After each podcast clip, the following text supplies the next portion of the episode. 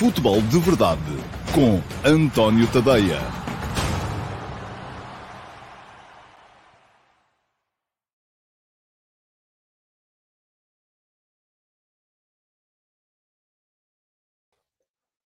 Olá a todos, muito bom dia. Sejam muito bem-vindos à edição número 818 do Futebol de Verdade. Hoje é quarta-feira, 31 de maio, é a última edição de maio e uma das últimas desta época, 2022-23. O Futebol de Verdade vai uh, parar durante as férias do futebol, tal como para o futebol a sério, futebol de verdade. Uh, não, não creio que uh, o assunto que vamos ter durante as férias seja assim tão uh, interessante de maneira a manter as edições diárias do programa. Eu vou continuar a trabalhar e vou continuar a trabalhar no meu Substack. Uh, o endereço é este que, está a, que vai passar a partir deste momento aqui em baixo, tadeia.substack.com. Uh, por lá, todos os dias vão continuar a, a ter textos. Uh, vamos inaugurar já a partir da semana que vem a série Reis da Europa, com uh, artigos sobre os diversos campeões nacionais dos diversos países europeus. Ainda antes disso, uh, vamos ter, hoje há a F80, por exemplo, vamos continuar a ter a F80 uh, durante o período de férias, todas as semanas a, a cromobiografia de um herói dos 100 anos de competição nacional do futebol português. Hoje vai ser mais um, mais um uh, antigo jogador, perdão, do nosso campeonato. E vamos continuar a ter também outros artigos uh, de análise, por exemplo, e, ou, e outras reportagens também. por exemplo, devo dizer-vos que ainda ontem estive a conversar com o Vítor Amorim Barros, treinador do Futebol Clube Famalicão, que foi campeão nacional de Sub-19 e vamos ter, durante o fim de semana, um uh, extenso artigo sobre precisamente essa proeza que o Futebol Clube Famalicão conseguiu no Sub-19 esta época, conseguiu sobrepor-se aos grandes, uh, ao uh, Futebol Clube Porto, que foi segundo classificado, ao Sporting, que foi terceiro, ao Benfica, que foi quarto, ao Sporting Clube Braga, que tem também um projeto muito interessante na área do Sub-19, e que é treinado pelo meu amigo Blessing Lumoeno, e o Famalicão conseguiu chegar ao final e obter algo que já ninguém conseguia há 10 anos, que era ser campeão nacional uh, de sub-19 fora dos grandes. Vou contar toda essa história no próximo fim de semana no meu Substack. Se querem ter a certeza de que vão receber, o endereço é este que está aqui a passar em baixo, tadeia.substack.com. É só chegarem lá e fazerem a subscrição. Deixo aqui também uh, a possibilidade para fazerem a subscrição um, diretamente através deste link que vai ficar ali em cima na emissão gravada. Podem fazer subscrições gratuitas, não pagam nada. Também uh, não têm acesso a tudo. Enfim, recebem pelo menos o primeiro parágrafo de todos os textos, mas não recebem todos os textos na íntegra. Uh, depois, aquilo que acontecerá também é uh, que os subscritores uh, premium, que são aqueles que escolhem pagar 5 euros por mês para serem subscritores premium do meu Substack, ou 50 euros por ano, se quiserem aproveitar a promoção da subscrição de mais longa duração e dessa forma não receber dois meses de borla, esses Uh, subscritores premium vão ter direito a mais benesses. Entram no meu canal de Telegram, onde recebem os textos em formato áudio para poderem ouvir uh, enquanto estão a cumprir outras tarefas do vosso dia a dia. Entram no meu. Perdão, isto hoje não está bom. Entram no meu servidor de Discord, onde vamos mantendo uh, conversas em diversas chatrooms que por lá têm.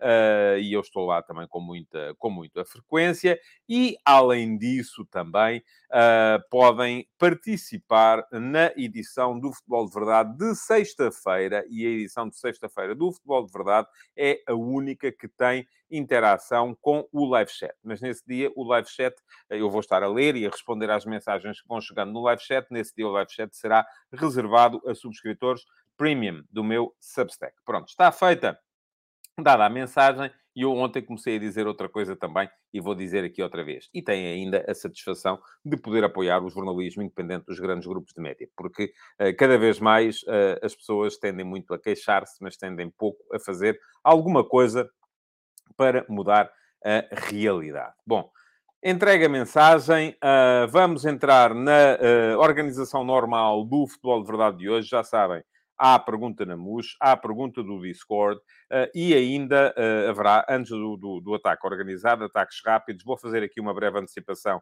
do que pode ser essa final da Liga Europa para mais logo, uh, em que a Roma vai jogar com o Sevilha na, um, em Budapeste, na final da Liga Europa, e depois dedicarei a ponta final do programa, o ataque organizado, a fazer uma breve antecipação também dos mercados do do Porto e do Sport Lisboa e Benfica, as duas uh, equipas que falta das quatro primeiras classificadas, para fazer aqui a breve antecipação do mercado. Ah, uma coisa para vos dizer.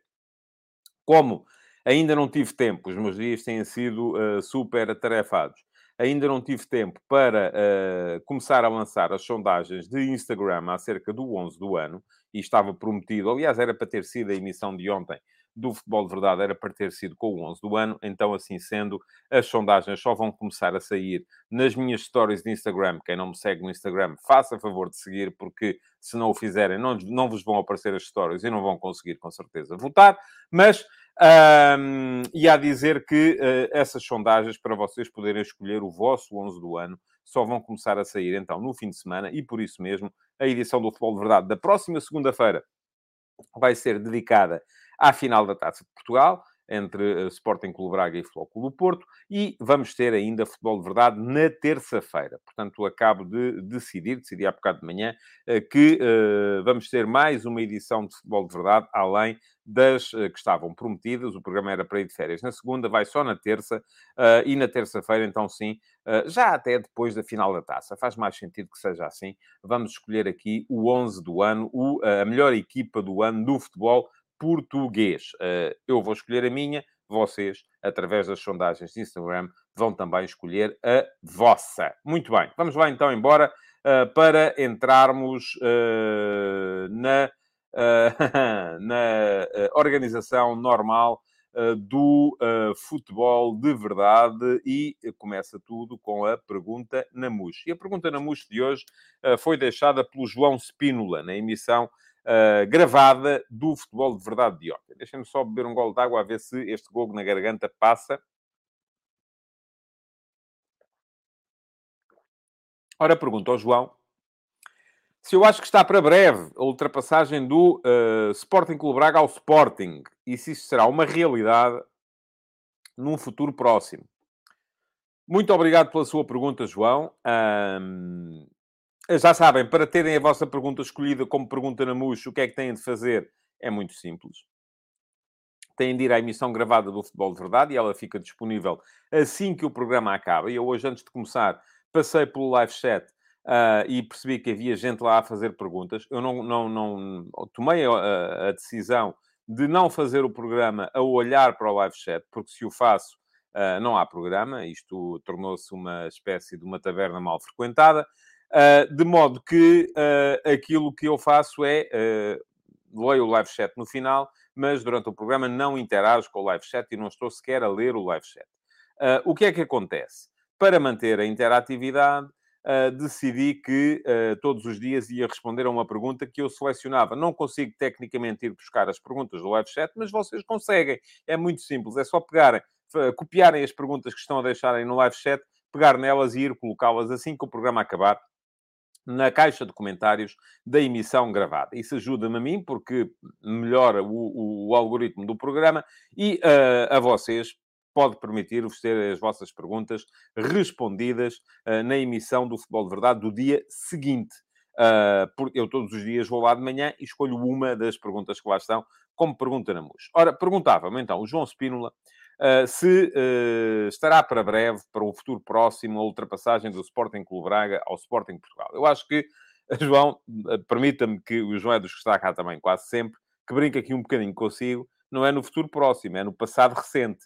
Uh, é outra coisa. O Braga acabou este campeonato à frente do Sporting. Agora, se aquilo que o João quer dizer é uh, uma ultrapassagem de forma consolidada do Sporting Clube Braga ao Sporting como uh, terceira maior potência ou uma das três maiores potências do futebol em Portugal, não, não creio que esteja para breve, não me parece que seja possível. Aliás, não há nada uh, no uh, passado recente que nos permita concluir que isso possa vir a ser possível. E vou explicar-lhe porquê. Olha, nos 23 campeonatos deste século, o Sporting Clube Braga ficou quatro vezes à frente do Sporting e o Sporting ficou 19 vezes à frente do Sporting Clube Braga. Portanto, aqui já há uma diferença uh, uh, grande entre uma coisa e a outra. Quais foram as quatro vezes que o Braga, o Sporting Clube Braga, ficou à frente do Sporting? 2020, uh, o, enfim, foi agora, este ano, não é? Uh, estamos a falar de 2023, em que o Sporting, aliás, são cinco vezes, eu não estava a contar com a deste ano. Pronto, então são cinco vezes para o Braga, 18 para o Sporting, assim é que é. 2023, em que o Sporting Clube Braga ficou em terceiro e o Sporting em quarto. 2020, em que o Sporting Clube Braga ficou em terceiro e o Sporting em quarto. Um, 2013, que foi aquele ano uh, em que o Sporting ficou pela última vez fora das competições europeias, porque acabou o campeonato em sétimo e o Sporting Clube Braga acabou em quarto. 2012, em que o Sporting Clube Braga foi terceiro e o Sporting quarto. E 2010, em que o Sporting Clube Braga foi uh, segundo e o Sporting quarto. Agora vamos ver outra coisa, que é, nestes 23 anos, quantas vezes é que o Braga acabou o campeonato nos três primeiros? Vou-lhe dizer, aconteceu em 2010, em que o Braga foi segundo, 2012, em que o Braga foi terceiro, e 2020, em que o Braga foi terceiro, e 2023, em que o Braga foi terceiro. Isto é, quatro vezes o Braga conseguiu um segundo lugar e três uh, terceiros lugares. Neste período, desde o início do século, quantas vezes é que o Sporting não acabou nos três primeiros? Foi 2023, quarto lugar. 2020, quarto lugar, e vão duas. 2013, sétimo lugar, e vão três. 2012, quarto lugar, e vão quatro. 2010, quarto lugar, e vão cinco. E acabou. Portanto, nas outras 18, o Sporting acabou nos três primeiros. Sendo que nestas 18 ocasiões foi uma vez campeão e acabou mais, deixem-me cá ver então, uh, perdão, foi duas vezes campeão, assim é que é, e acabou mais uma, duas, três, quatro, cinco, seis, uh, sete vezes em segundo lugar. Portanto, parece-me que há uma diferença grande ainda assim entre uh, o, o, aquilo e estas coisas não se vêem de um ano para o outro, não é? Ah, é porque este ano o Braga acabou à frente do Sporting, já é a terceira maior potência uh, do futebol nacional. se fôssemos a ver assim, na, na, só porque o, o, Benfica acabou aí uns anos abaixo, também já não era uma das maiores potências do futebol nacional. Uh, não, o Porto tem sido mais regular nesta, nesta matéria, de facto, e dificilmente acaba fora dos três primeiros, mas já aconteceu também ao, ao Benfica neste século. Agora, o que é que uh, podemos até olhar para a coisa de outra forma? Que é, está bem, mas e quando as equipas se encontram umas às outras? Nem é preciso vermos só esta época, em que das duas vezes que o Braga foi ao Valado apanhou 5 a 0. Apanhou 5 a 0 para o campeonato, apanhou 5 a 0 para a Taça da Liga. Em Braga acabou empatado 3 a 3. Os últimos, uh, nos, nos, últimos quatro anos, últimas quatro épocas, o Sporting Clube Braga e o Sporting defrontaram-se sempre três vezes, em cada época, porque houve sempre, houve uma meia final da Taça da Liga em 19-20, uh, houve uma final da Taça da Liga em 2021, uh, houve uma... Uh, houve mais uma, creio que uma meia final da Taça da Liga em 21-22 uh, e houve uma, um jogo também na meia final da na, perdão, nos quartos de final da, da Taça da Liga em 22-23. Uh, nestes uh, quatro anos, houve, portanto, 12 confrontos entre Sporting e Sporting o Braga. O Sporting ganhou 8, o Braga ganhou 3 e verificou-se ainda um empate. Quais foram as três vitórias do Braga? Ganhou por 2 a 1 em Alvalade no campeonato de 21-22, com um gol do Gorbi aos 90 mais 7. Um, ganhou por uh, 1 a 0 Uh, em Braga para o campeonato em 19-20, marcou o gol do Trincão, vejam só, e foi um resultado importante a permitir precisamente que nesse ano, que foi aquele ano em que o Ruben Amorim passou de Braga para Alvalade a meio da época, uh, o Braga tivesse acabado à frente do Sporting no campeonato e uh, ganhou por 2 a 1, já tinha ganho antes disso, ainda com o Ruben Amorim em Braga, por 2 a 1 a, a meia final da Taça da Liga de 2019-2020. Um, e de resto, já vos disse, mais um empate e oito vitórias do Sporting. Portanto, não sei se a pergunta do João tinha a ver com a perspectiva de grande investimento por parte do QSI, do Qatar Sports Investment, uh, dos donos do Paris Saint-Germain, que vêm, uh, que já, já fazem parte do capital da SAD do Sporting Clube Braga, mas em relação a isso, deixe-me dizer-lhe uma coisa. O, a ideia, do, creio eu, enfim, eh, ninguém me disse, estou aqui a tentar perceber porque é isso que acontece em quase todos os grandes grupos. É assim, quando o, uh, o grupo do Manchester City começa a, ter a participação em clubes aqui, ali e acolá, não é para os tornar os grandes uh, uh, dominadores do panorama interno. Não, é para servirem muitas vezes de parqueamento para os jogadores que eles querem colocar a evoluir. Isto pode ajudar o Braga? Pode, claro que pode, mas de repente não, é, não estou a contar com um investimento brutal uh, do Qatar Sports Investment no Sporting Clube Braga, de maneira a fazer com que o Sporting Clube Braga consiga virar um bocadinho a mesa no futebol português. Isto é uma coisa que demora muitos anos a conseguir-se. É preciso ter massa adepta. Com a massa adepta vem escrutínio, que é outra coisa que não há em Braga neste momento. Eu já vos contei aqui várias vezes uh, ah, um, aquilo que penso sobre isso porque eu vejo muitas vezes, até inclusive os adeptos, os treinadores e os jogadores do Sporting Clube Braga a queixarem-se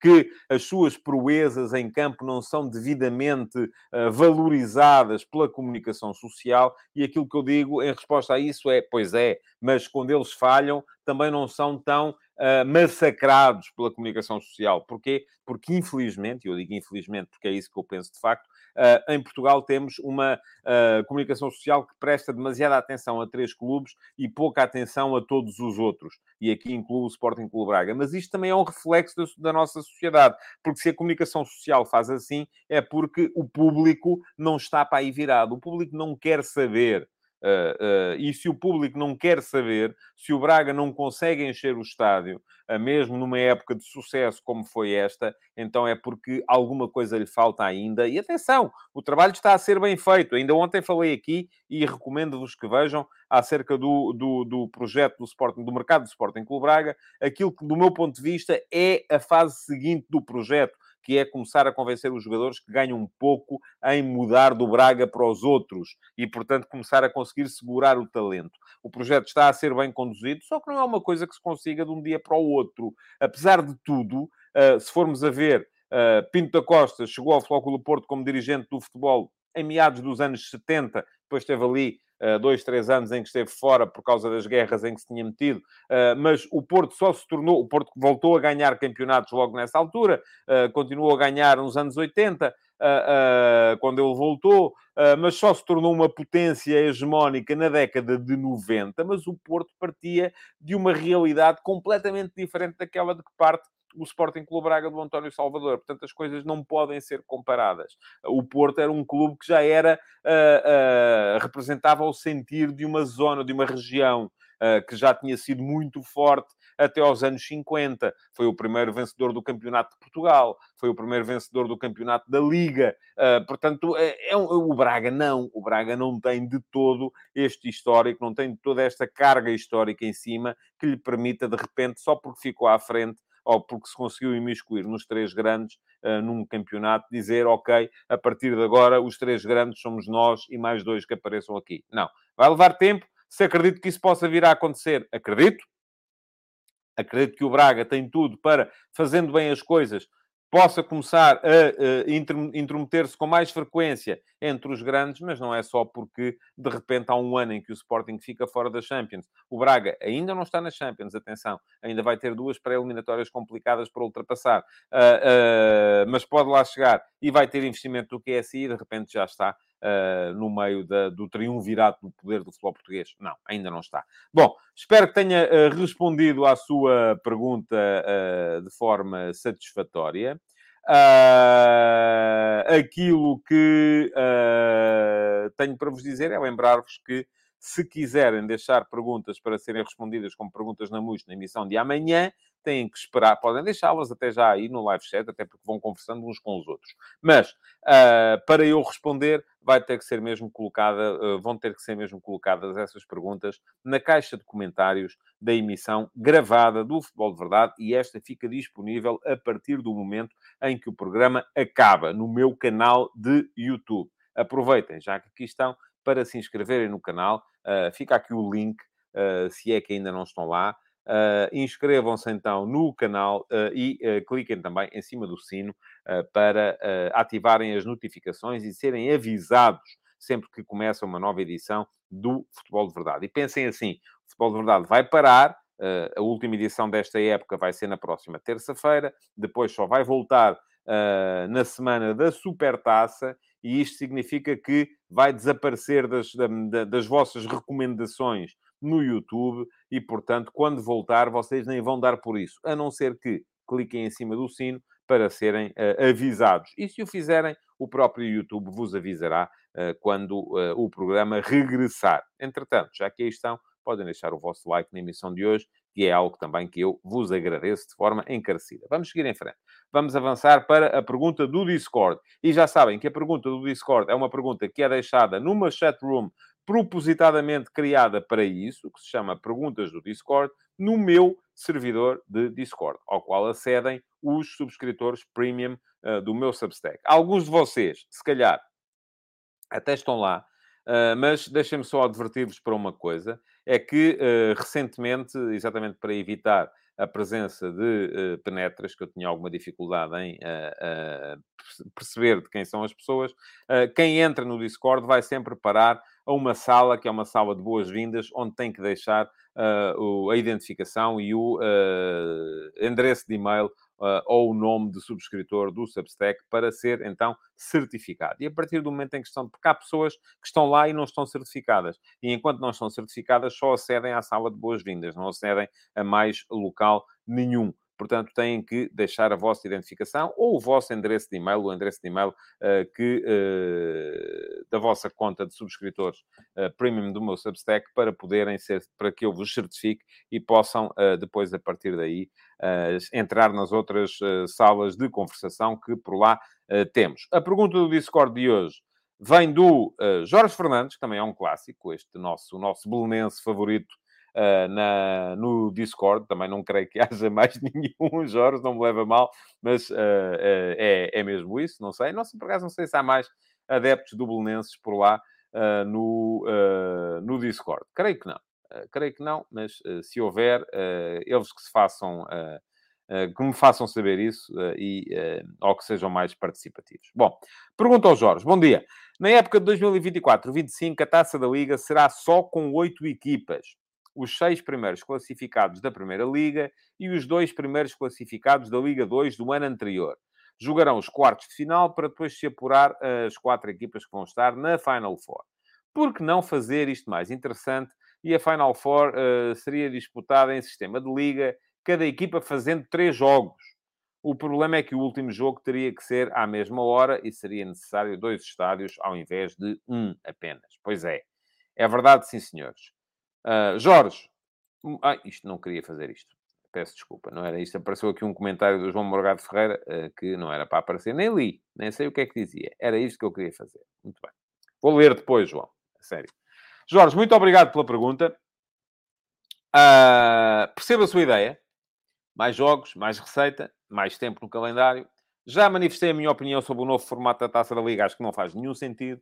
Uh, o que a Liga está a querer fazer é quase competir com a Federação Portuguesa de Futebol uh, para a criação de uma super mega prova uh, com as melhores equipas e para eventualmente conseguir vender isto uma localização no estrangeiro, para ganhar mais em direitos televisivos, dá no seu direito. Agora, a taça da Liga para mim não é isto, isto é uma super taça uh, e fazia sentido. No fundo, é um bocadinho aquilo que os italianos e os espanhóis estão a fazer e a levar a supertaça para a Arábia Saudita para fazerem dinheiro. Uh, mas a taça da Liga, para mim, já o disse aqui várias vezes, para mim não era assim que se fazia, para mim era ao contrário. Era uh, fase de grupos logo a abrir, um, até numa espécie de pré-época, a fazer um bocadinho aquilo que era a taça Intertoto do antigamente, e os mais velhos ainda se lembram, a taça Intertoto, que era uma competição que servia durante a pré-época quase, uh, para que os uh, serviços de Totobola pudessem continuar a ter uh, jogos para se manterem ativos, e era um bocadinho a forma de nos manter também a nós interessados no futebol durante o período do defeso. sendo que não eram muitos os clubes portugueses que participavam, porque o nosso campeonato começava tradicionalmente bastante mais tarde. mas era isso que eu defendia e continuo a defender. Taça da Liga, fase de grupos logo a abrir, uh, com a participação de todas as equipas da segunda liga, de todas as equipas da primeira, com as equipas da segunda a jogarem em casa os jogos contra as equipas da primeira, vamos supor que tínhamos grupos de quatro equipas uh, com, uh, a jogar em casa a equipa menos credenciada e depois, então, sim, a partir daí, apurarem-se os oito, vamos supor, os oito melhores para jogar uma eliminatória antes da Final Four. Agora, aquilo que o Jorge está aí a defender, eu percebo a ideia, dava mais, dava, em vez de terem apenas três jogos na Final Four passavam a ser seis, isto é, duplicava o total dos jogos.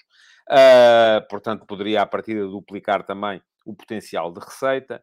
Uh, embora isso já não seja tão, tão líquido, uh, e até poderíamos vir a ter algum interesse na última jornada, mas não é seguro que assim fosse.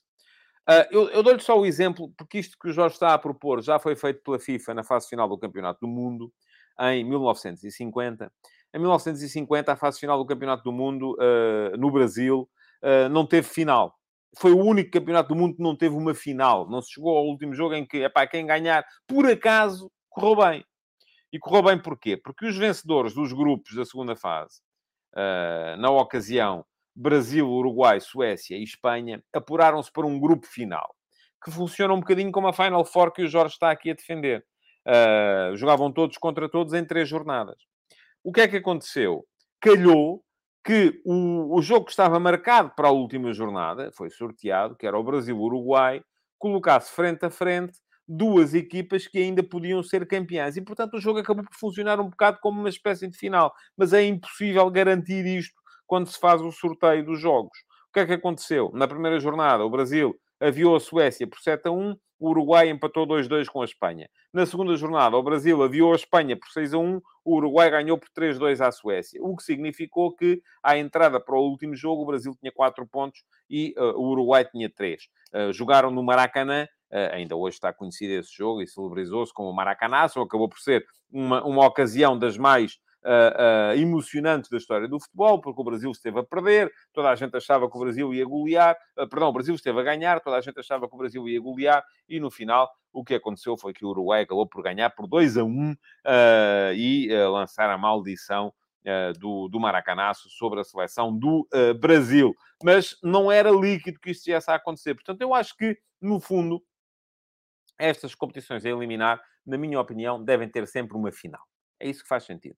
Uh, e o formato que o Jorge propõe aqui não teria uma final e, portanto, à partida, eu diria que não, não seria melhor. Mas nestas coisas de ir à procura da receita e tal, nunca se sabe. Aliás, a razão fundamental pela qual a FIFA inventou esta, esta, final, esta Final Four, todos contra todos, em 1950, foi porque era preciso aumentar a receita. Houve muito dinheiro a ser investido na construção de estádios durante o Mundial de 50. Uh, o, o, o, alguns deles estavam até inacabados e estavam ainda em obras quando se jogou a competição. Porquê? Porque faltou o dinheiro, era preciso mais jogos, era preciso vender mais bilhetes, então inventou-se ali um formato novo para o Campeonato do Mundo que garantisse mais jogos, mais bilhetes, mais receita, mais, enfim, mais tudo.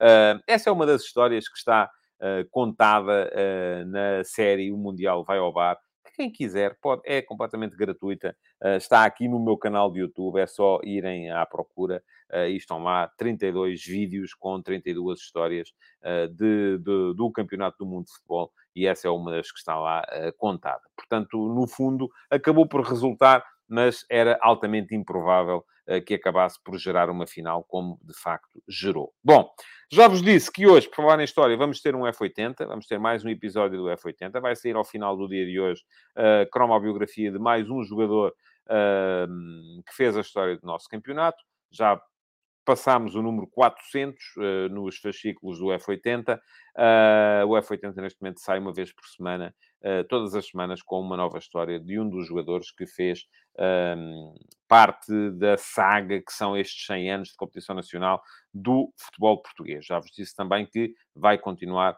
o F80 a sair durante as férias. Portanto, sempre uma vez por semana, mais uma cromobiografia uh, do, de um dos heróis do futebol português. De repente, entramos então nos ataques rápidos, que é assim que tem que ser.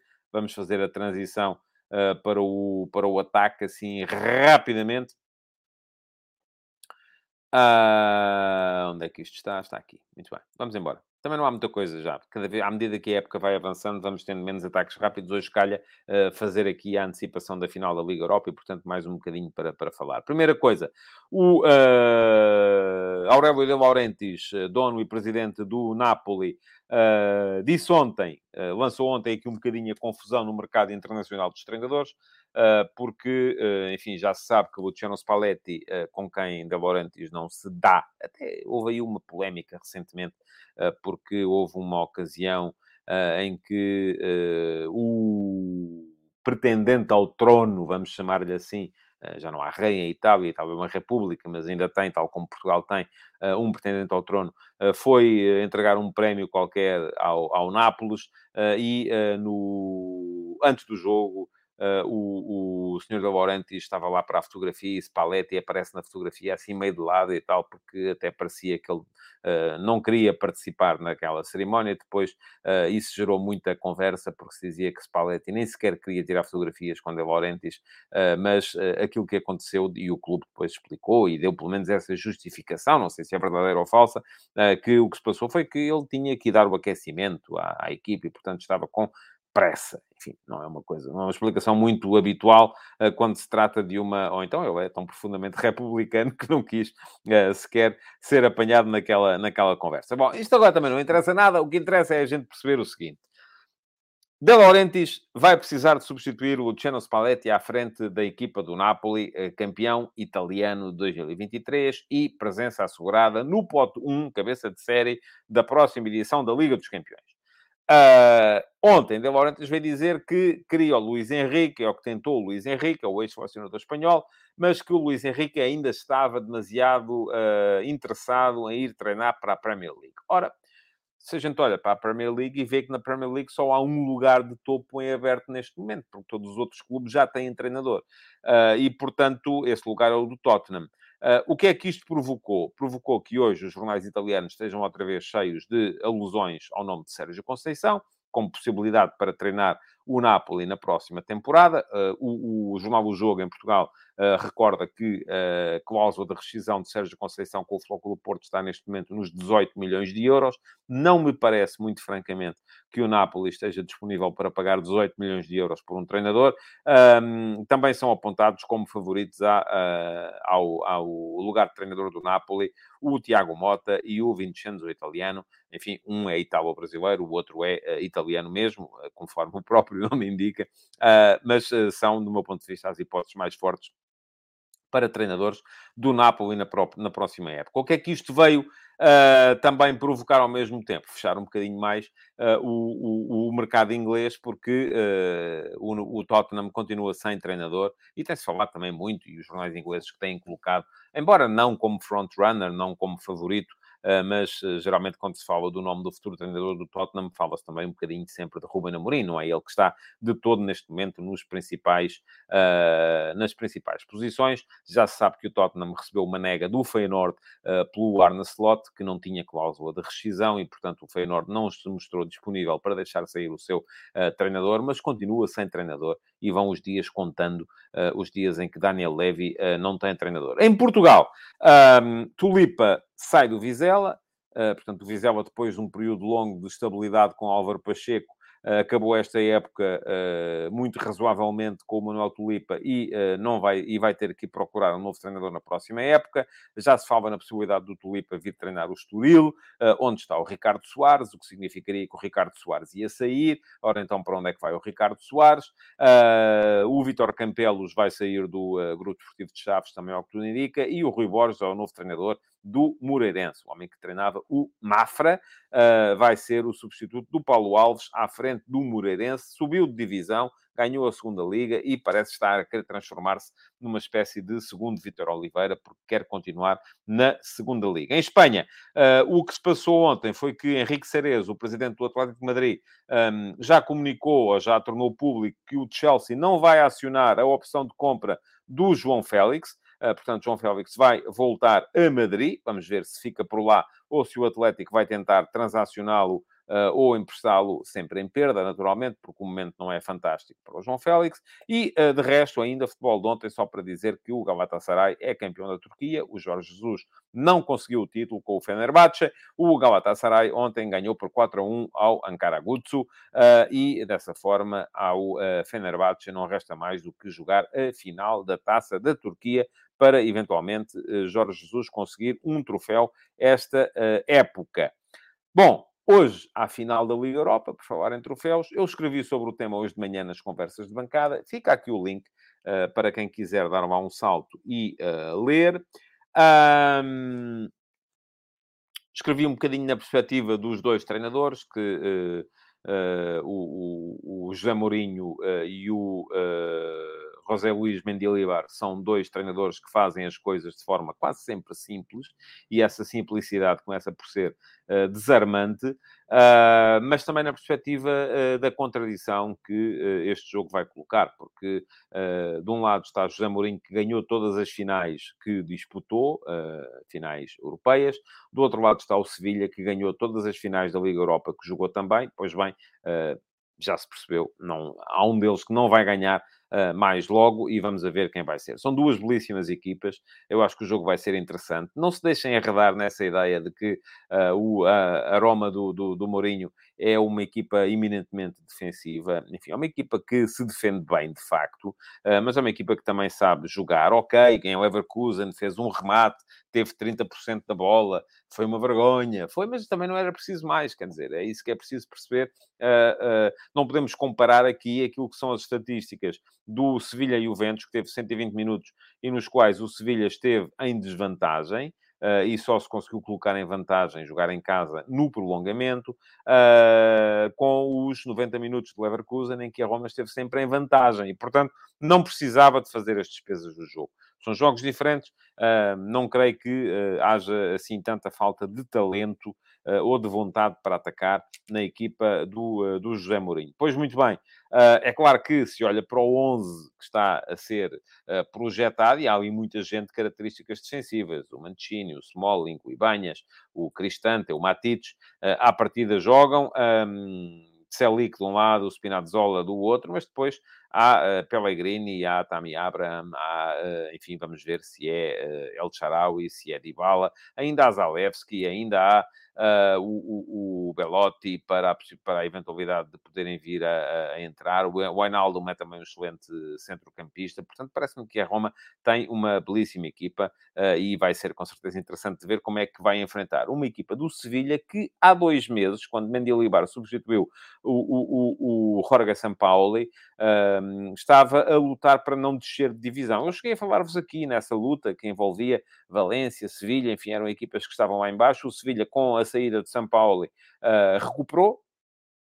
E lá está, São Paulo é alguém que não sabe fazer as coisas simples, é um uh, super complicado. Eu acho que ser jogador de São Paulo deve ser, para ser jogador de São Paulo, deve ser necessário ter um QI acima de 150 uh, para conseguir entender aquilo que o homem vai, vai dizendo.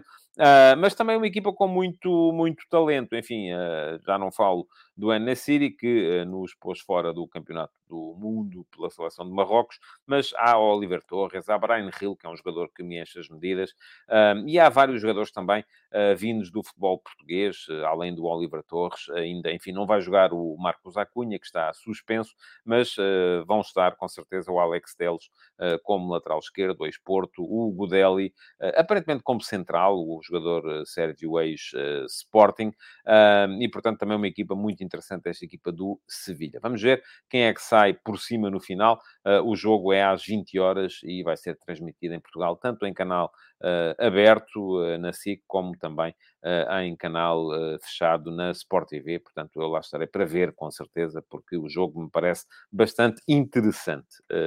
enfim, e não é todos os dias que vemos o José Mourinho jogar mais uma final de uma competição europeia com o histórico que ele tem, que é um histórico de ganhar quase sempre. Bom, vamos entrar então na, na fase de ataque organizado. Cá está ela. Para vos falar então do mercado do Flóculo Porto e do mercado do Benfica. Já ontem fizemos aqui, quem não viu, é só uma questão de ir ao meu canal de YouTube e recuperar a edição de ontem, é 817, em que falei do mercado do Sporting Clube Braga e do mercado do Sporting. Hoje uh, temos então o segundo e o primeiro classificados e vamos então falar do, dos mercados do Flóculo Porto e do Benfica. Bom, vamos começar pelo Porto, a mesma lógica de ontem, primeiro o segundo classificado e depois o primeiro. Uh, e o Porto, há uma coisa que me parece segura, o Porto vai ter de vender. Aliás, todos os nossos clubes vão ter de vender. Uh, e o Porto uh, também, com certeza, vai ter de o fazer. A questão é que o Porto não tem muita gente em condições de ser rentabilizável no mercado. E aí já são os portistas todos a dizer: o quê? A equipa do Porto que tem o, o Taremi, que tem o Otávio, que tem, enfim. a questão, tem o Evan Nilsson. A questão é que, vamos a ver, quem é que o Porto tem eventualmente para conseguir vender no mercado? O Taremi já tem 30 anos. O Taremi pode até sair do Porto e ir jogar, daquilo que se fala é da possibilidade de eu ir jogar uh, para o Qatar ou, ou, para os Emirados, um, ir ganhar, com certeza, muito mais dinheiro do que ganha cá. Mas se há coisa que esses clubes do, do, do Golfo Pérsico uh, geralmente fazem, ou não fazem, é pagar cláusulas de transferência aquilo que eles fazem quase sempre é aproveitar os. Por isso é que eles têm jogadores veteranos, sobretudo lá, é aproveitar vai acontecer com o Uribe, que vai sair do Porto. Um, o que vai acontecer é, eles aproveitam quase sempre os jogadores que estão em fim de contrato para lhes propor condições contratuais melhores, e quando os jogadores já estão a entrar na casa dos 30, uh, também começam a pensar um bocadinho mais nessa faceta da sua carreira do que uh, na faceta meramente competitiva, porque quando vão para ali, em termos competitivos, acabaram. Em termos daquilo que é o futebol de mais alto nível, terminaram. Portanto, quem é que o Porto tem em condições de poder vir a fazer dinheiro que se veja no mercado? Tem o guarda-redes, o Diogo Costa, como é evidente, é a principal joia do mercado do Futebol Clube Porto, cláusula de rescisão de 75 milhões de euros. Uh, e atenção, se alguém chegar e bater os 75 milhões de euros pelo Diogo Costa, o Diogo Costa automaticamente se tornaria o segundo guarda-redes mais caro da história do futebol.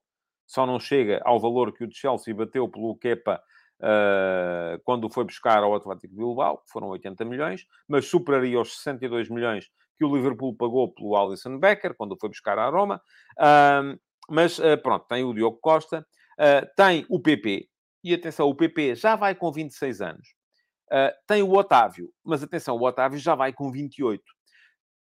E dizem-me vocês, estão perfeitamente dentro do prazo de validade. E eu concordo. Uh, isto é, uh, são jogadores que podem perfeitamente ainda ser transferidos para uma grande liga, podem perfeitamente ainda ser transferidos para um grande clube. A questão é, já não são jogadores que, pela idade que têm, já não vão com certeza convencer ninguém a pagar 50, 60, 70 milhões de euros por eles. Porque, lá está, os grandes clubes, quando pagam esses valores, geralmente pagam não só pelo valor desportivo, mas também pelo valor potencial. E não estamos a ver uh, uh, estes jogadores a crescerem já muito em termos de potencial. Já estarão neste momento no auge daquilo que uh, realmente valem. Agora, é evidente que podem ser jogadores vendáveis, tal como pode ser jogador vendável o Evan Nilsson, embora o Evan Nilsson seja, tenha feito uma época fraca este ano e, portanto, se no ano passado se falava em propostas mirabolantes pelo Evan Nilsson, e eu reservo-me o direito também de uh, crer que elas tenham existido, uh, pelo menos naqueles termos. este ano parece-me mais difícil que o Porto consiga transferir o Evanilson. Portanto, onde é que isto nos deixa? Deixa-nos, muito provavelmente, na quase certeza da necessidade do Flóculo do Porto transferir o Diogo Costa. E o Diogo Costa, além de ser o jogador mais vendável, é também, no meu ponto de vista, uma das duas principais estrelas do Flóculo Porto atual sendo que a outra é o Otávio. A questão, relativamente ao Otávio e ao PP, que são dois extraordinários jogadores, é que os valores que eles poderão vir a motivar uh, de quem queira vir buscá-los, do meu ponto de vista, dificilmente justificarão o inconveniente que é ficar sem eles. Estamos aqui um bocadinho naquilo que aconteceu com o Sporting Clube Braga, com o Ricardo Horta, naquilo que aconteceu com o Sporting, ou que estará a acontecer com o Sporting e com o Pedro Gonçalves, uh, pode acontecer também aqui uh, com o PP e com o Otávio e até eventualmente com o Taremi, uh, caso o do Porto uh, acabe por ficar sem o Taremi. Não há ninguém, aquilo que alguém possa vir a pagar pelo Taremi não será nunca aquilo que o Taremi representa em termos de qualidade e de talento no plantel do do Porto. Mas O mercado do Flóculo Porto será, do meu ponto de vista, sobretudo um mercado em que o fundamental é, de facto, encontrar talento. O que é que vai acontecer no Porto? Bom, uh, quem é que acaba o contrato? Quem é que vai sair? De certeza, sai Uribe. Já está uh, resolvida a sua saída. A acabar contrato, ainda está o Marcano, embora não me pareça que seja complicado ao Flóculo Porto renovar contrato com o Marcano neste momento. O Marcano está com 35 anos, acho que há interesse do Flóculo Porto em renovar contrato e com certeza haverá também interesse do jogador. Acaba contrato o Manafá, e apesar de já se falar há algum tempo na possibilidade de renovação de contrato do Manafá, eu acho que o Porto do Manafá já não, enfim, não terá nem o interesse em uh, subir muito a sua proposta, nem sequer grande preocupação, porque, enfim, o Manafá veio de uma lesão grave, uh, era titular antes dessa lesão grave, mas uh, também não me parece que ele represente um upgrade de qualidade e de talento relativamente aos outros jogadores que o Porto tem para a posição. O que não quer dizer, e eu acho que Porto precisa de facto de renovar ou de uh, reforçar os lugares de defesa lateral, uh, mas uh, o que não quer dizer que o Porto não precise de mexer nessa, nessa posição. E depois acaba o contrato, o Fernando Andrade, mas bom, o Fernando Andrade já não conta esta época, estava apenas a acabar a cumprir o último ano de, de contrato. Portanto, já vimos a questão das vendas. Agora vamos ver quem é que o Porto vai ter de contratar. Ora bem, se o Diogo Costa sair, vai precisar de um guarda-redes. Uh, Cláudio Ramos é um guarda-redes que dá garantias, uh, deu garantias e esteve bem quando foi chamado este ano. Aliás, vai jogar no domingo a final da Taça de Portugal, uh, tal como já tinha acontecido na temporada anterior. O, o, o Sérgio Conceição confia no guarda-redes suplente e se o faz jogar a Taça de Portugal até ao último dia, dá-lhe a final também. Não é daqueles que chega lá e anda ao suplente a jogar até a coisa apertar e quando a coisa aperta mete o titular. Não, isto é sinal de confiança no, na, na, na segunda escolha, que é o Cláudio Ramos. Agora, a questão é, mesmo que, e eu acho que o Porto, com certeza, se o Diogo Costa sair, uma coisa é ter Diogo Costa, outra coisa é ter Cláudio Ramos, uh, uh, é um bom guarda-redes, é um excelente número 2, tenho dúvidas que possa ser uh, o número 1 um do Flóculo Porto, mas de qualquer maneira, mesmo que isso venha a acontecer, o Porto precisará de outra opção. A contratação de Samuel Portugal ainda não se percebeu muito bem para o que é que foi, eh, porque ele continua por lá. Eh, enfim, terá havido ali também, se calhar, algum acerto de contas. Parece-me que terá sido mais isso do que outra coisa qualquer. Agora, do que é que o Porto precisa mais? Já vos disse, talento nas laterais. O Porto tem, neste momento, uh, um, dois, três, quatro, cinco defesas laterais. Vai recuperar, com certeza, o Tomás Esteves, uh, embora ele venha lesionado do Pisa, mas vai recuperar o Tomás Esteves, passa a seis. Uh, e tem, para jogar nas laterais, o João Mário, o Rodrigo Conceição, o Zaidu, o Wendel, uh, o Manafá se renovar, o Tomás Esteves se acabar por ficar no plantel. Parece-me curto. Acho que uh, se há coisa que se tem notado no Futebol Clube Porto esta época, ou que se notou esta época, foi alguma falta de talento a jogar ali, tanto que o PP acabou muitas vezes a jogar como defesa lateral. E até me podem dizer que, tal como aconteceu com o Orsens no Benfica, pôr o PP de defesa lateral, se calhar é a melhor maneira de garantir que ele está na equipa e que depois à frente pode colocar toda a gente uh, que quer colocar. Eu também percebo isso. Mas, uh, ainda assim, uh, acho que faz falta ao Porto mais qualidade tanto na lateral direita como na lateral esquerda. Depois, meio campo. Sai Uribe, é preciso substituí-lo. Eu até estranho ainda não ter sido associado o nome do João Moutinho ao Futebol do Porto neste mercado. João Moutinho acabou o contrato com o Wolverhampton, não vai uh, renovar. Uh, pronto, também já é um veterano, é verdade que sim, mas é um jogador que ficou no goto, ou caiu no goto dos adeptos do Porto depois de sair do Sporting, era capitão do Sporting, saiu, jogou no Flóculo Porto, esteve numa época particularmente uh, uh, bem sucedida do Flóculo Porto, já não é o mesmo João Moutinho, como é evidente, é um jogador mais velho, mas eu creio que para a realidade do campeonato português ainda servirá uh, muito perfeitamente. Uh, e a razão pela qual ele não fica no Wolverhampton é que pode vir a ser um, problemática, porque o Wolverhampton está com problemas relativos ao fair play financeiro, precisa de baixar a carga salarial e João Moutinho neste momento ainda ganha muito. Agora, estará ele disponível para ganhar muito menos para vir jogar para Portugal? Não sei. Agora, que estranho ainda não ter sido associado, até porque o Porto precisa de um jogador para ali. O Porto sem o Uribe fica com Gruites, uh, fica com Stefano Eustáquio, um, pode baixar o Otávio para ali? Pode, uh, embora não me pareça que seja uh, boa ideia fazê-lo em permanência. Tem o Bernardo Folha, que é um jogador promissor também para jogar naquela posição. Ainda não se percebeu muito bem o que é que vai acontecer com o Bruno Costa, que também deixou de contar a partir da altura e também não é jogador daquele, daquele nível. Uh, portanto, faz falta um grande médio uh, para o uh, Flóculo Porto 2023-24. Depois, já me parece que a equipa para a frente começa a estar mais uh, bem apetrechada, uh, porque tem Otávio, André Franco e PP para aquela posição de uh, terceiro médio, não é? Tanto qualquer deles pode jogar ali, isto presumindo que o Sérgio Conceição mantém o, o, o esquema. Tem Galeno, Verón e o, o Gonçalo Borges para a posição de extremo. É claro que se houver um Luís Dias a aparecer ou um Corona dos inícios, é sempre boa ideia. Ah, mas ah, são três jogadores que me parece também uh, Verón terá de ter na próxima época o seu ano de explosão. e na frente tem quatro avançados que me parecem competentes e parecem-me chegar para, para as encomendas. Evanilson Taremi, Tony Martinez e Dani Namazo são quatro jogadores de qualidade. não creio que haja muitas equipas a ter quatro avançados desta qualidade. Lá está a necessidade de os manter a todos porque nenhum deles terá grande valor no mercado e, ao mesmo tempo, nenhum deles também uh, é, é dispensável. Acredito muito na progressão do, do Dani acho que é um jogador que pode vir a contar mais na próxima, na próxima temporada. Mas, no entanto, o mercado do Porto resume-se a uma coisa muito simples: encontrar talento, meter talento na profundidade do plantel, porque é isso que eu acho que com a saída do Uribe Uh, se vai notar um bocadinho mais com a saída do Diogo Costa, então notar-se-á, se ele vier a sair, uh, ou se for o PP a sair, igual, uh, notar-se-á então ainda muito mais. Bom, e o Benfica? Ora bem, o Benfica, como acontece sempre no Benfica, sobretudo quando ganha, e mesmo quando não ganha acontece a mesma coisa, o clima é de euforia total. Já se fala no regresso de João Félix, já se fala no regresso de Renato Sanches, já se fala no regresso, imagina, ainda hoje respondi uh, no, no, nas, nas um, na caixa de comentários a uma pergunta de, de um de vós que me falava no regresso do Di Maria. Eu não digo que não seja possível. Agora, o Di Maria sai da Juventus porque ganha 6 milhões de euros net por ano e a Juve não pode pagar.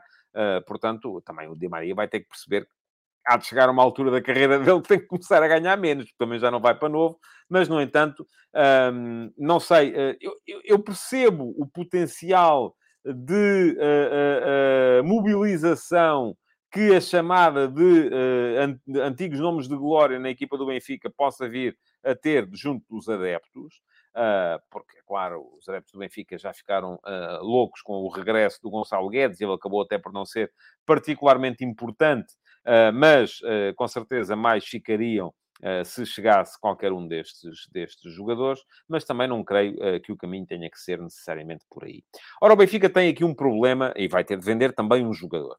Uh, com certeza, porque volto a dizer, todos os nossos clubes têm de vender, por enquanto, enquanto o futebol em Portugal não der lucro em operação, operações correntes, todos os nossos clubes têm de vender um jogador. Uh, o Benfica terá conseguido criar no seu plantel o bem-estar que leva a que os jogadores não estejam loucos para sair. Até porque isto cria-se de uma forma muito simples, é fazendo transferências em grande. O Benfica vendeu o João Félix por 120 milhões, uh, vendeu o Darwin por 70 ou 80 milhões, vendeu o Enzo por 105 ou 110 milhões, e portanto os jogadores começam a perceber que se forem aquele que se destaca, poderão sair em grande. E é isso que eles querem. Portanto, estão disponíveis, se calhar, para esperar mais um bocadinho do que estão noutras, noutras paragens. Um, e o Benfica tem, neste momento, dois jogadores uh, que são eles que estão na, na, uh, à frente de todos os outros em termos de mercado. Não é o João Neves, não. O João Neves não vai sair do Benfica este ano, esqueçam lá isso, não acredito que isso aconteça, uh, mas são o António Silva e o Gonçalo Ramos. Se o Benfica conseguir que alguém bata as cláusulas de rescisão, e eu vou dizer aqui sem medo nenhum, hiperinflacionadas, tanto do António Silva como do Gonçalo Ramos, extraordinário. O António Silva tem uma cláusula de rescisão de 100 milhões de euros, o que é uma coisa raramente vista ou raramente batida para um defesa central. Só para que vejam, o uh, Rubem Dias, há três anos, três, creio que foi três anos, não foi três, foi quatro, saiu para o Manchester City por 60 milhões, mas o Benfica viu-se obrigado a pagar 15 pelo uh, Otamendi. Portanto, na verdade, foram 45 milhões, porque aquilo que é o negócio mais padrão no City é uh, uh, os jogadores que acabam o contrato e não interessam saem a custo zero. O Otamendi saiu por 15 milhões para o Benfica. Uh, portanto, um, António Silva, 100 milhões. Se o Benfica conseguir que alguém os bata, é claro que vai sentir a falta do jogador, mas é uma venda estratosférica. Gonçalo Ramos, 120 milhões, seria uma venda ainda mais estratosférica. Porque não me parece que Gonçalo Ramos tenha tido na equipa do Benfica este ano a influência que teve o Enzo uh, Fernandes ou a influência que teve há uns anos o João Félix no título de 2019. Portanto, uh, a sair algum, é uma pena que saiam, é talento que se perde, mas são negócios extraordinários. Se saírem os dois, então aí é um caminhão, não é um caminhão de dinheiro, é uma frota inteira de caminhonagem de dinheiro para o Benfica poder reapetrechar o seu, o seu plantel. Agora, qual é que é o problema no, no, no Benfica? É que já saiu o Grimaldo a custo zero, porque acabava o contrato, e é possível que saia também o Otamendi a custo zero. O Otamendi ainda não renovou o contrato. E se o Benfica uh, perde Grimaldo, que já perdeu, defesa esquerda titular, perde Otamendi, que já perdeu, defesa central, já perdeu não, mas pode vir a perder, defesa central esquerdo titular, uh, eu acho que é complicado ficar também sem o António Silva, defesa central direito titular. Uh, porque são três dos quatro elementos da linha defensiva uh, seriam, nesse caso, três dos quatro elementos da linha defensiva a sair. E isto é instabilidade a mais para aquilo que é o meu gosto e, com certeza, para aquilo que é o gosto também do uh, Roger Schmidt. Um, de resto, uh, vamos ver então também posições por posição por posição.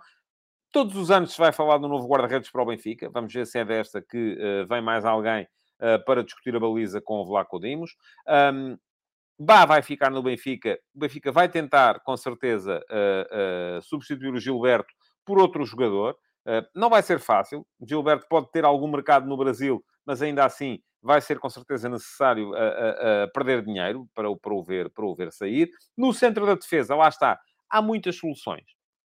Mas Otamendi é o cimento. Acho que o Benfica deve fazer todos os possíveis para renovar contrato com Otamendi. Uh, porquê? Ah, porque vai perder ah, Grimaldo, tem Ristich e aparentemente virá o, o Kerkez, que parece-me ser um jogador uh, promissor uh, para a lateral esquerda, mas não é um jogador que à partida dê as mesmas garantias que dava, que dava Grimaldo, até em termos de experiência, mas o centro da defesa, havendo muitos jogadores, se sai Otamendi, se sai António Silva, o Benfica pode ficar com algumas dúvidas no setor. Porquê? Porque tem Lucas Veríssimo, já foi uma grande promessa, mas teve uma lesão grave. Será que volta em boas condições? Será que não? Vamos ver. Tem Morato. Uh, Morato é um jogador que, uh, esta época, acabou por perder o lugar para o António Silva. Poderá ele responder? Vamos ver. Tem João Vitor, que está emprestado ao Nantes. Uh, foi um jogador pelo qual o Benfica pagou 8 milhões de euros na época passada, mas nem sempre joga numa equipa que está a lutar para não descer na Liga Francesa. tem o Tomás Araújo, que eu acho que faz todo o sentido que volte ao plantel do Benfica na próxima época. Esteve emprestado ao Gil Vicente, uh, mas com certeza, se sai Otamendi, o Benfica vai precisar ainda assim. Não, não estou a ver o Benfica a fazer uma dupla de centrais com António Silva e Tomás Araújo, ou com António Silva e Morato, ou com Lucas Veríssimo e António Silva. Enfim, acho mais difícil. Uh, vamos a ver o que é que vai acontecer ali. Bom, lateral esquerda, já vos disse, Grimaldo uh, saiu vai ser preciso alguém para discutir o lugar com o Ristich, até em princípio para ser uh, titular. E depois uh, chega-se então, o, o, o Roger Schmidt ainda recentemente disse que queria um jogador para substituir o uh, Enzo Fernandes. O Benfica tem para a posição Florentino, Orsnes, embora Orsnes esteja a jogar mais, mais à frente, João Neves, Chiquinho. Parece-me curto, francamente, embora tenha chegado para ser campeão. Há Nedur, vamos ver se Nedur renova o contrato. Está ainda, tanto quanto sei, uh, pendente a renovação do jogador italiano, uh, que tem mercado no seu, no seu país. Uh, vamos a ver se, se sai ou não mas é bem possível que o Benfica tenha que investir algum dinheiro e fala-se muito no uh, Kokchu, uh, o turco do Feyenoord, mas para Kokchu lá está, vai ser preciso bater os 30 milhões eu disse aqui ainda muito recentemente que acreditava que um clube português esta época ia bater os 30 milhões por uma transferência. Era uh, no Benfica que eu estava a pensar, é bem possível que isso venha a, a, a, acontecer. Depois, para os lugares de apoio ao ponta de lança, enfim, pontas de lança, vamos ver se sai Gonçalo Ramos, uh, a Musa, a Tenkstedt, poderão ser primeiras opções, é possível. Há Henrique Araújo, vai voltar do Watford, uh, mas o Henrique Araújo fez um período fraquíssimo de empréstimo ao Watford, não fez um golo, uh, uh, mesmo ao nível a que estava. Seferovic uh, esteve emprestado ao Galatasaray, esteve emprestado ao Celta, não vingou nem num sítio nem no outro. vamos a ver o que, é que, o que é que pode acontecer também a este, a este nível, uh, sendo que uh, para uh, se sai Gonçalo Ramos, é bem possível que o Benfica tenha que ir contratar também um ponta de lança e vamos a ver quem, não é? Também se fala, agora parece que a equipa do Feyenoord vinha toda para o Benfica. Falava-se muito também no, no, no Jiménez, também é um jogador muito caro, do meu, do meu ponto de vista. E por fim, nas posições de apoio ao ponta de lança, uh, Draxler vai com certeza embora. o Benfica tem João Mário, tem Neres, tem Rafa, tem Schelderup, Uh, e tem uh, jogadores a voltar uh, também de empréstimo, como o, o, o, o Tiago Gouveia, estava a faltar o nome e não conseguia perceber a minha letra, que está emprestado ao, ao Estoril, mas também me parece que se Guedes não ficar, o Benfica vai com certeza precisar de reforçar esta, esta posição. Portanto, o Benfica vai precisar de vender porque precisam todas as equipas portuguesas e vai precisar de vender porque vai precisar de investir muito para re recalibrar o plantel. É disso que eu estou à espera no mercado do Benfica. Portanto, à partida, um defesa direito por Gilberto, um ou dois defesas centrais, sendo que um deles será o Tomás Araújo, um defesa esquerdo por Grimaldo, um jogador para a posição de Enzo e um jogador uh, para a posição, uh, para o apoio ao ponta de lança e ainda um jogador uh, para a ponta de lança se sair o Gonçalo Ramos. É muita gente e isto vai servir com certeza para animar muitas emissões de mercado durante o verão uh, no, do, do, do, do, futebol eh, português. Não aqui, no futebol de verdade, porque eu só voltarei uh, depois de terça-feira, só voltarei quando começar a nova temporada. Bom, é agradecer-vos por terem estado aí, pedir-vos mais uma vez para deixarem o vosso like na emissão de hoje uh, e lembrar-vos que amanhã, quinta-feira, vamos voltar a ter futebol de verdade, meio-dia e meia, aqui no meu canal de YouTube. Muito obrigado por terem vindo. Até amanhã, então. Futebol de Verdade. Em direto de segunda a sexta-feira, às 12h30